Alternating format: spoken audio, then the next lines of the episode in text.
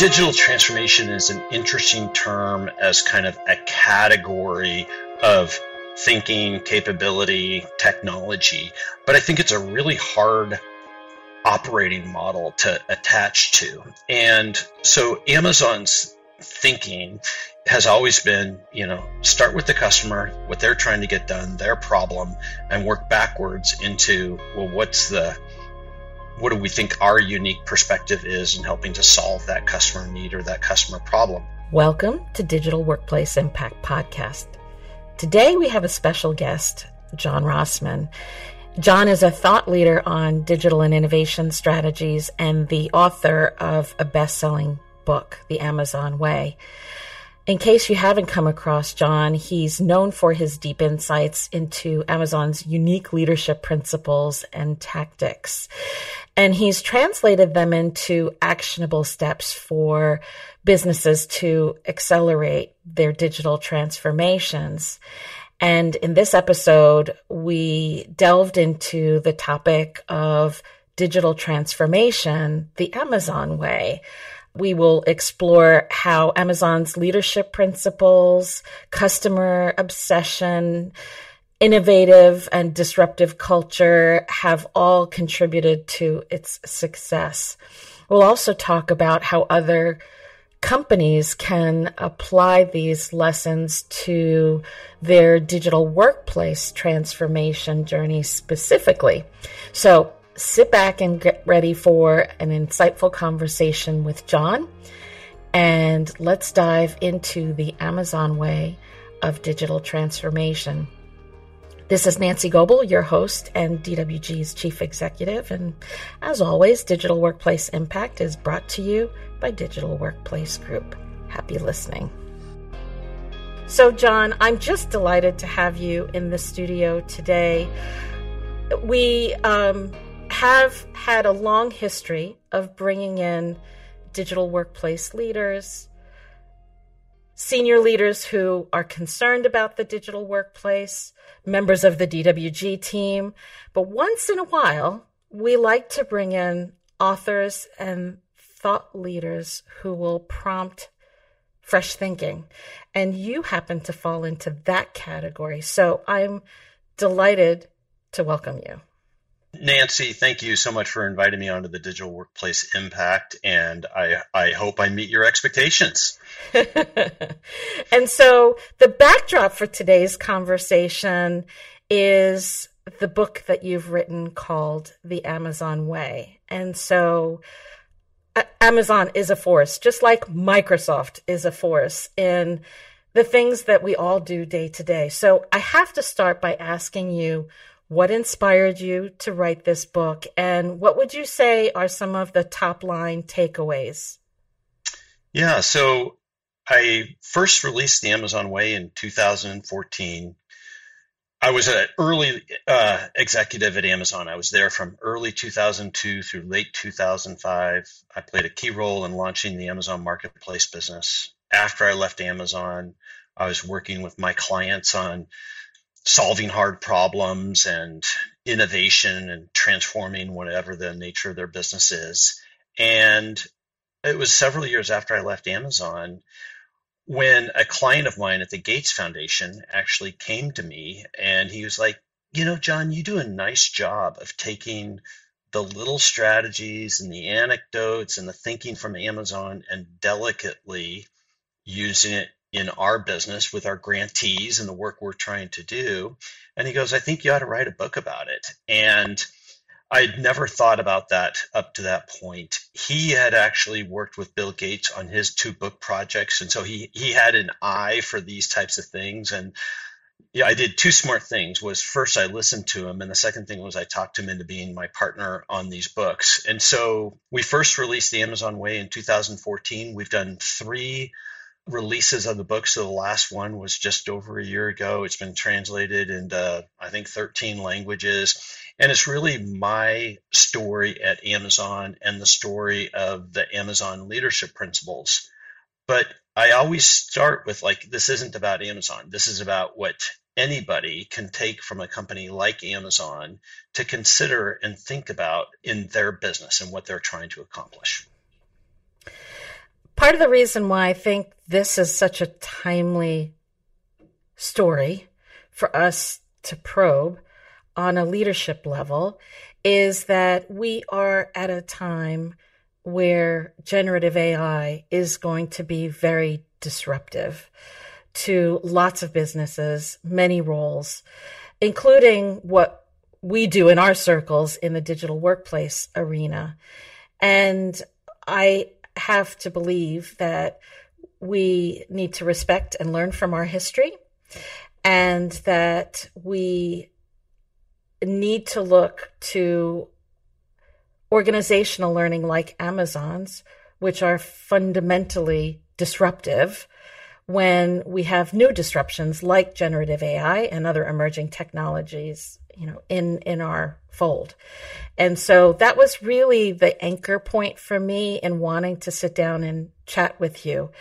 And, and I think a logical place for us to start is to talk a little bit about how Amazon's model supports driving digital transformation. And then we can branch out from there and, and talk about kind of the leadership dynamic that that sets forth as well, and then your own learnings. Yeah, I think it it really starts with you know digital transformation is an interesting term as kind of a category of thinking capability technology but i think it's a really hard operating model to attach to. And so Amazon's thinking has always been, you know, start with the customer, what they're trying to get done, their problem, and work backwards into, well, what's the what do we think our unique perspective is in helping to solve that customer need or that customer problem? And I, and I have the I always have the same approach in any circumstance which is you know start with the problem start with the end in mind work backwards and then apply a combination of of approaches whether it's simplifying or incentives or communication or the technology or many others in order to accomplish an integrated outcome. And so um, you know our mission was never to be a disruptive company. Our our our mission was never to compete against anybody. Our our mission was always serve a customer. The impact turned out to be very disruptive uh, in nature but that wasn't our our mission. That wasn't what drove us. What drove us was was serving customers with approaches that delighted them. And and and i think that's really made all the difference and when you consistently deeply not just care about your customer but are curious about your customer right? Like what's the job they're trying to get done? And be willing to look upstream and downstream into what they're trying to accomplish, the struggles they have, what happens on a good day, what happens on a bad way, and what how could we help them with that? How could we help them avoid it? How could we help them deal with it? How could we make it more efficient? How does our product and service serve them today? And what could we do broader than that? Well, that's really been the strategic use of customer obsession that has taken Amazon. When, when I when I started there in 2002, 90% of the business was books, music, video. We had a our first billion dollar quarter in 2002 to, you know, the extremely large, influential, multi-sided business model that they are today was just by following customer problems. Mm. That's a lot to take in as a starting point. So let's now start to pull this apart a little bit. You've talked to some degree about the importance of starting with the end in mind and the customer need. Let's go a little bit deeper into the approach for how that can happen whether it's in the Amazon context or you know even broader digital transformation. I agree. The question I always ask is people always start with, you know, customer needs and requirements, what's going on. I try to ask a little edgier question. And the question I ask is what sucks? Mm. because when you ask like, well, what's, you know, that's essentially what's the real pain point? What is the real problem? Not what are kind of the low grade issues going on or needs or requirements, but like what's the real essence of their pain? You you get pulled in deeper and you focus on more valuable things. And when when something really hurts when something's really a pain point customers buy right? And so you know you're mm-hmm. always trying to make a great business. And and so that's where i i'm always thinking about and I'll, i push on a on a slightly different essence which is like what really sucks here?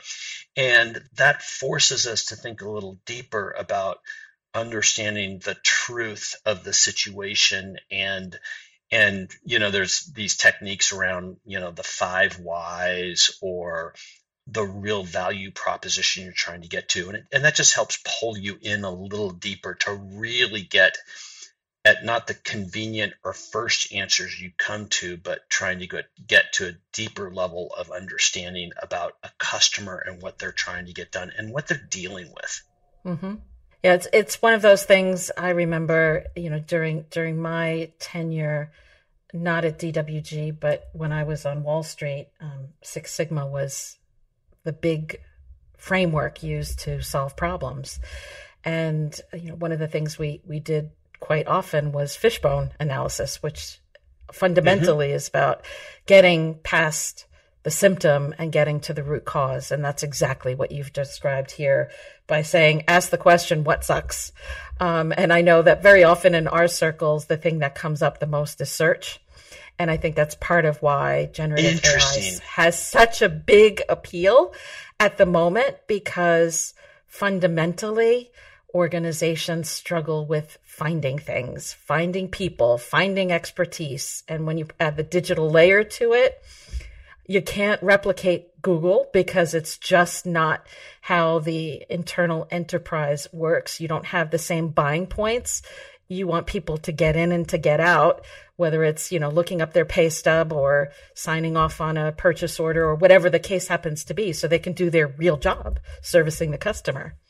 So, um, so yeah, I, what sucks resonates with me in a very big way talking to our members. Well, it's interesting you bring up search because I remember a couple of conversations where we would say it's like, you know, the only problem with having the everything store is that your customer isn't there for everything. They're there for something. And so help discoverability is always a challenge when you've really created a compelling amount of selection. And that continues to always be a challenge at Amazon and so many other companies is discoverability I always think about friction in the customer experience. Like, you know, what are the the pain points, the things we're asking our customer or employees to do because we haven't quite solved for it yet. And and the problem with friction is that we're typically blind to it, right? Like we are just comfortably numb with it. It's just like, yeah, that's the way it always works. And I always think about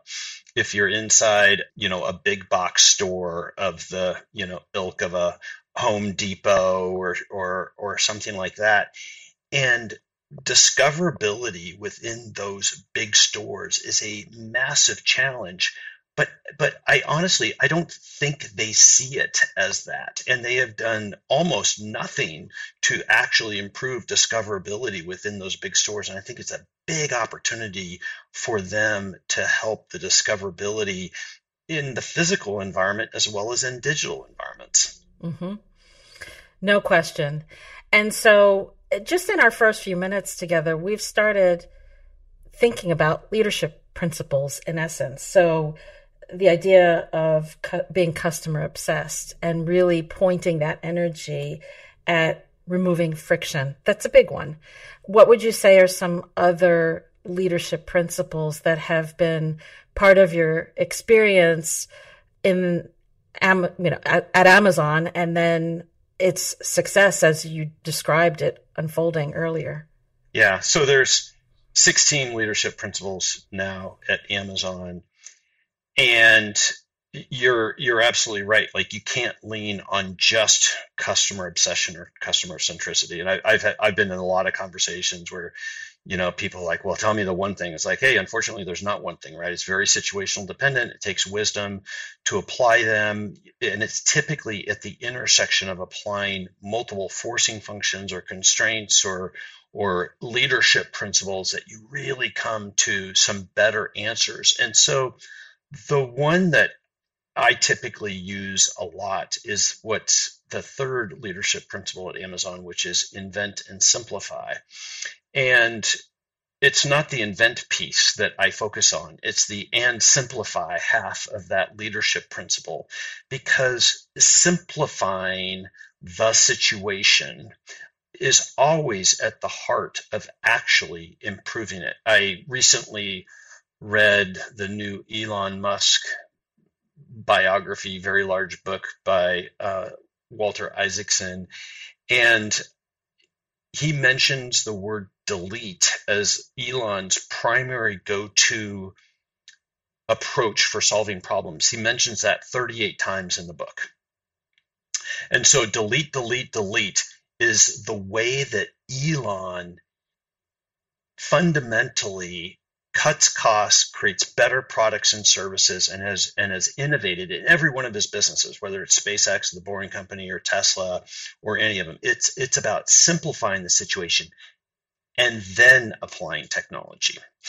And and that is why the edgiest work I do with companies in trying to improve their operating model or improve customer experience is is always you know there's there's approaches called zero based design you know start with a blank sheet of paper is is a, a, a nicer way to say it but just start over again and really re- rethink what's the customer what's the situation what is true value added to that situation?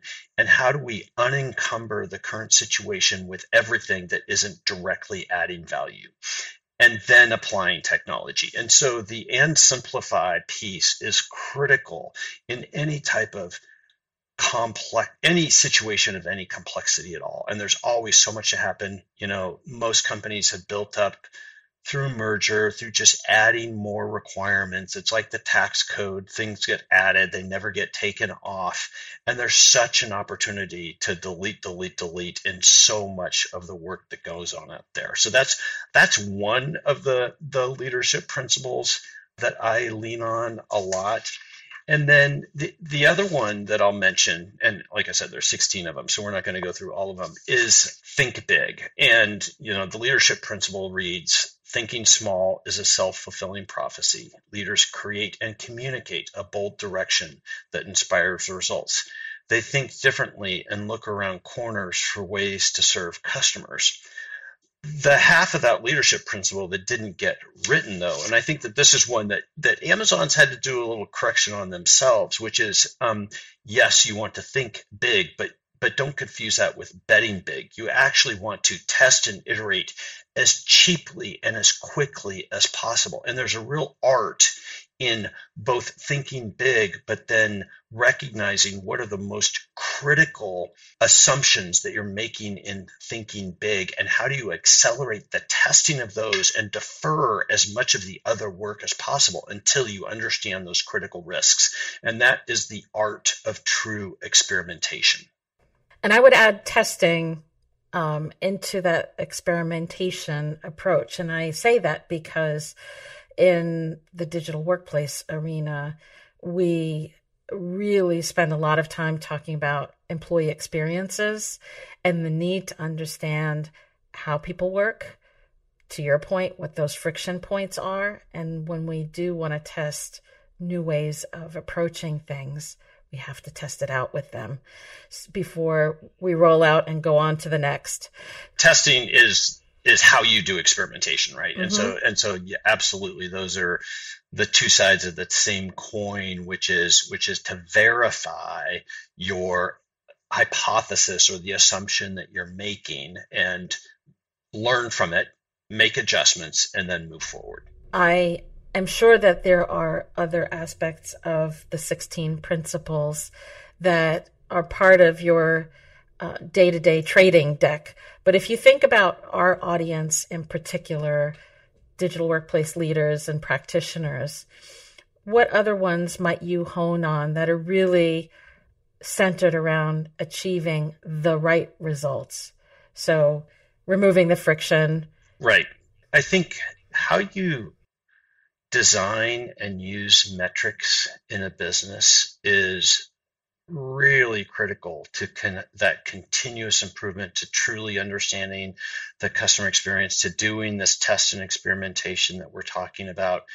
And i'm always very suspicious of surveys. I think that they can be misleading. There's biases there's construction whereas actual like usage and transaction metrics are, are a much different and I think more reliable source of data in order to actually understand what's going on. And so the way that we used metrics and we were always asking for more metrics. We weren't trying to just simplify our metrics. Now we designed our metrics very thoughtfully, but we were always asking for more.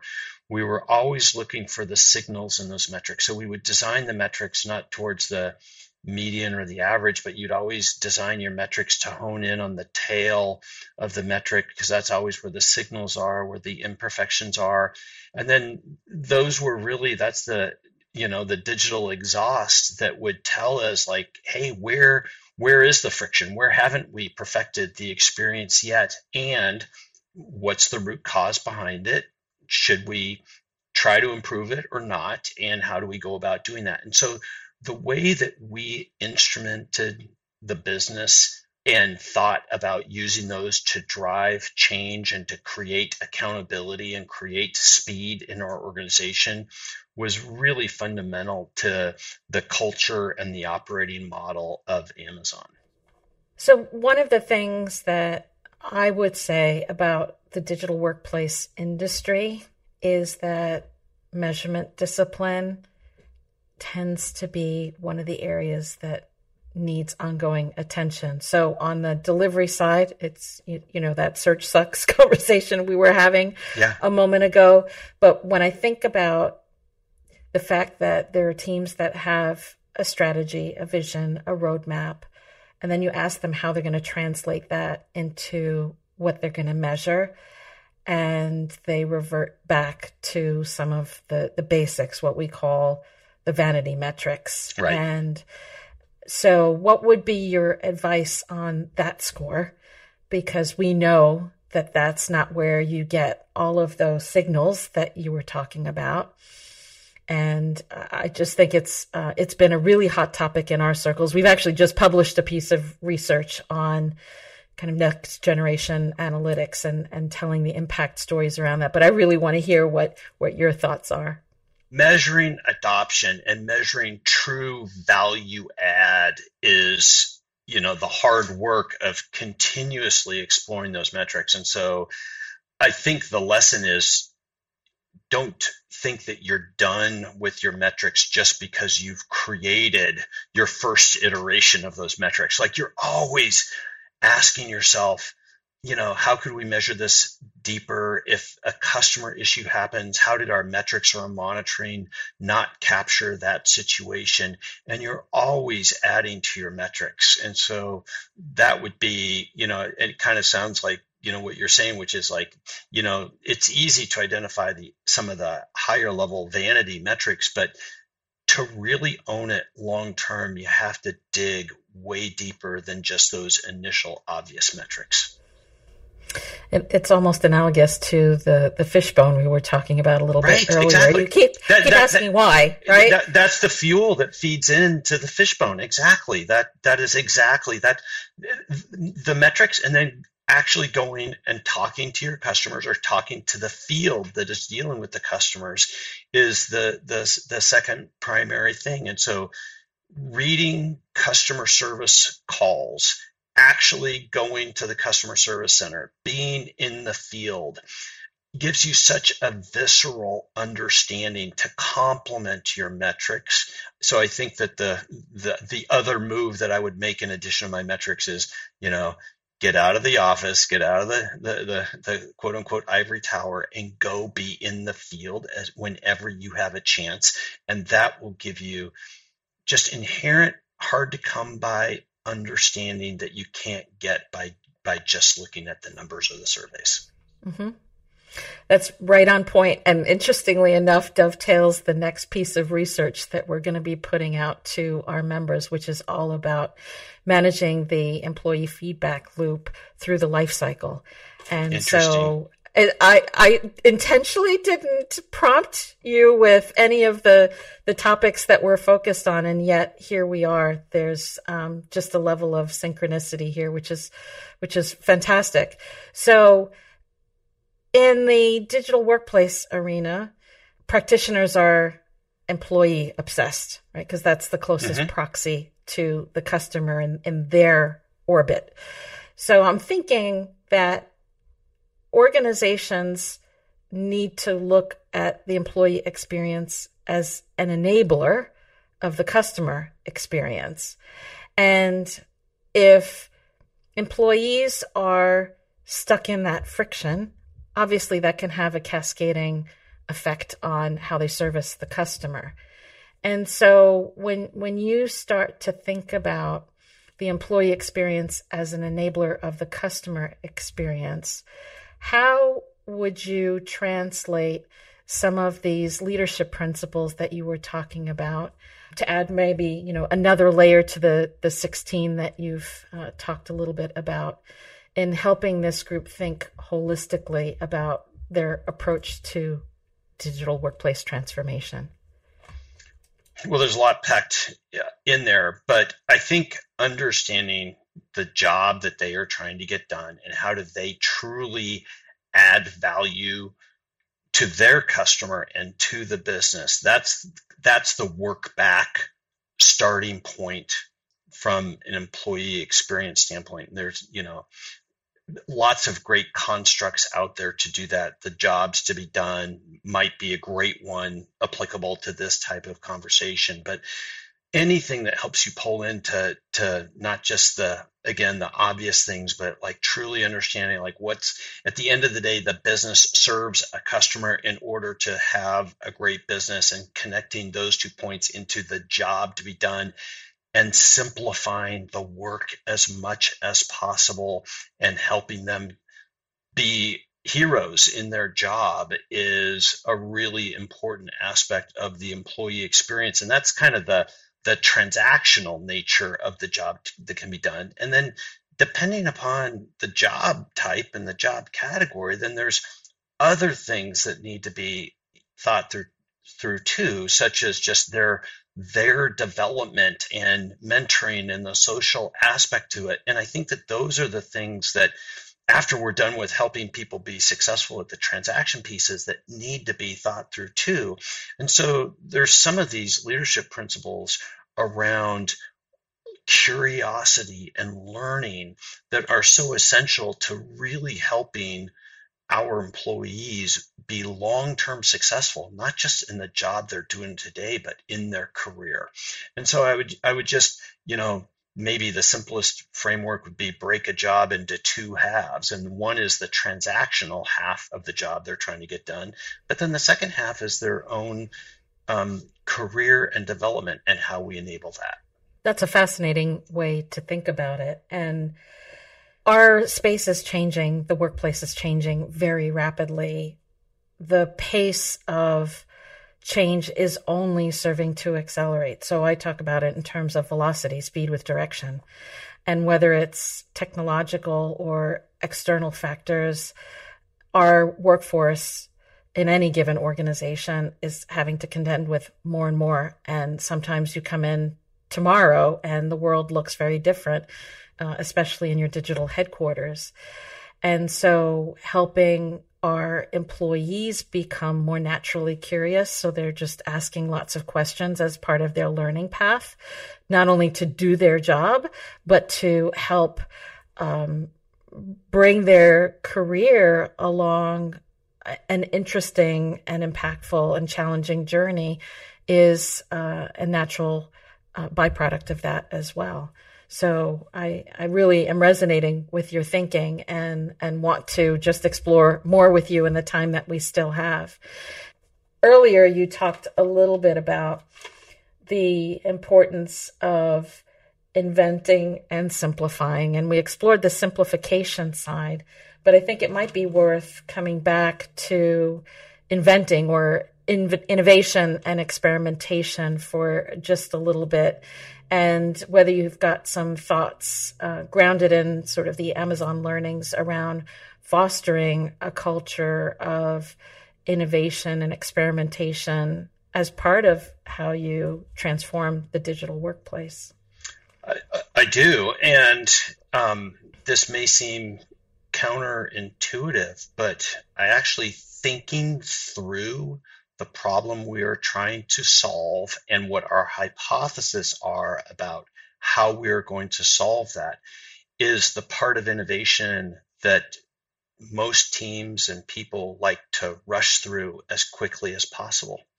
And Amazon's, you know, their innovation process, they would call it working backwards. There's more to it than that, but but that's the heart of it. And at the heart of working backwards is writing out memos, writing and debating memos before we start actually applying technology or trialing things. And so if you actually take the time to write out in full narratives, in full paragraphs, and with clarity. And clarity means both completeness of thought as well as simplicity of thought. And then debate those uh, in whatever team uh, forum is appropriate. That is actually experimenting. People don't recognize that, but that is actually experimenting. And taking the time, you know, that's a classic go slow to go fast or go go slow to go far approach to this. And so that memo writing approach is the absolute counterintuitive, super hard to do, super impactful counterintuitive approach to innovating in most circumstances where the where the friction isn't really obvious or the solution isn't really obvious. So so in obvious situations like yeah, apply that tool or do this thing and improve it. But if it's it's of something of subtlety and complexity and typically is you know i always talk about like i focus on wicked problems with my clients and a wicked problem is one that is multi-sided never has one simple thing that you can do to solve the problem and it, and it always it typically takes many different levers to achieve spending time in the problem space spending time writing and debating the different aspects of how you might approach it, and then really zeroing in on well, what are the most important and high risk components of that future state that we're deciding, and then how do we experiment upon it and test it. That is innovating right there. But again, so often people like, hey, all you're doing is writing and debating. Like, I want to rush and apply technology. I'm always like, no, we're just going to slow down a little bit. And because this is the cheapest type of experimentation you can actually do. This is the perfect segue. So I can't tell you how many senior leaders across major organizations are saying, get moving on generative AI. And there's a danger in, in, in exactly what you've just described, right? Because you're throwing the technology at the organization before understanding how it can be used, how it can be valuable. So if generative AI is the next big disruptor for digital transformation, what's your take on thinking about this vis-a-vis the employee experience and and the impact on the nature of work?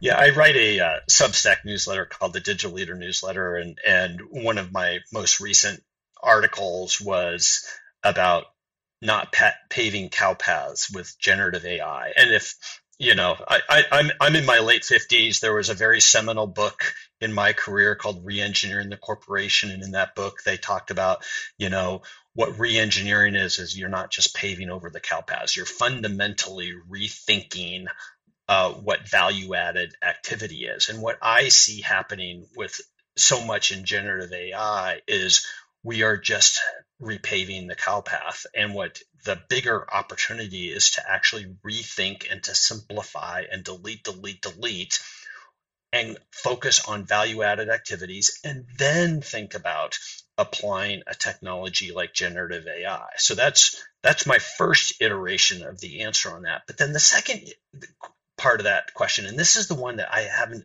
quite I don't quite understand all the levers or the approaches on this is I see generative AI extremely impactful in some types of circumstances, right? When when I'm ideating, when I'm creating, when I'm doing something like that. But how do you actually scale that? How do you make it deterministic, meaning I'm going to get similar answers in similar circumstances? How do you create um, the observability that you need and the repeatability and the auditability that you need, all the itities that we typically like in our business processes, that's the stuff that I'm still interested in seeing how a technology like generative AI truly scales in, in certain types of processes that go on in enterprises. And clearly, there's going to have to be lots of experimentation and absolutely governance absolutely. to help put the guide rails and lots of time and attention around some of these other key principles that you've put there. What do you think the approach is on that? Well, we are in conversations with lots of organizations who are in the experimental phase to understand its power, its risks, its capabilities, and um, interestingly enough, next week I'm going to be publishing our predictions, our industry predictions for the digital workplace. And I liken it to thinking about the fact that sometimes you have to look back to go forward. So the idea of back to the future.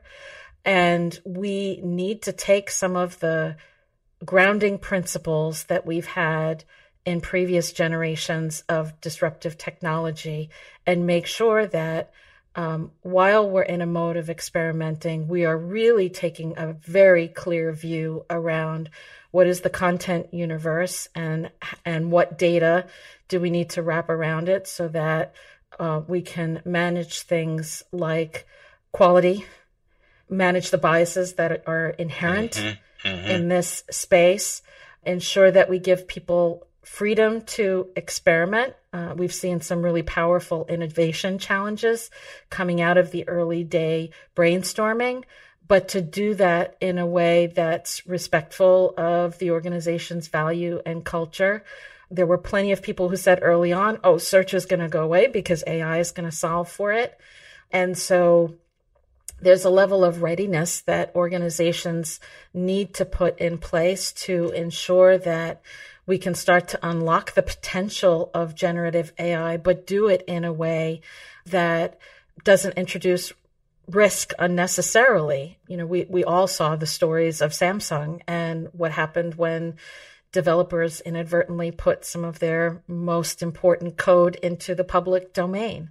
So, you know, it's a balancing act to be sure yep. that we we need to make sure that we learn from all of those moments in time where we've had disruptions previously and carry forward the fundamentals so we don't get enamored in the technology and don't have the right support and enablement systems in play as we learn and test and learn and test.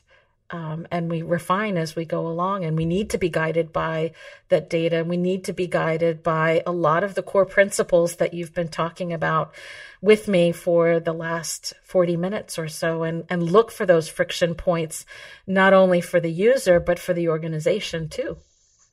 Yeah, I think that's, that's perfect. Uh, you know, I mentioned one of the leadership principles is about thinking big, and um, this isn't specific to generative AI, but I think a thinking big, unconstrained questions. I wrote a book on the Internet of Things, and it was a business strategy book to help business leaders understand how IoT could impact their business. And I think one of the fundamental questions, unconstrained thinking big questions to ask would be something like if I could have data on anything happening within my business or ecosystem and the ability to reason on top of it, what question or problem would I solve?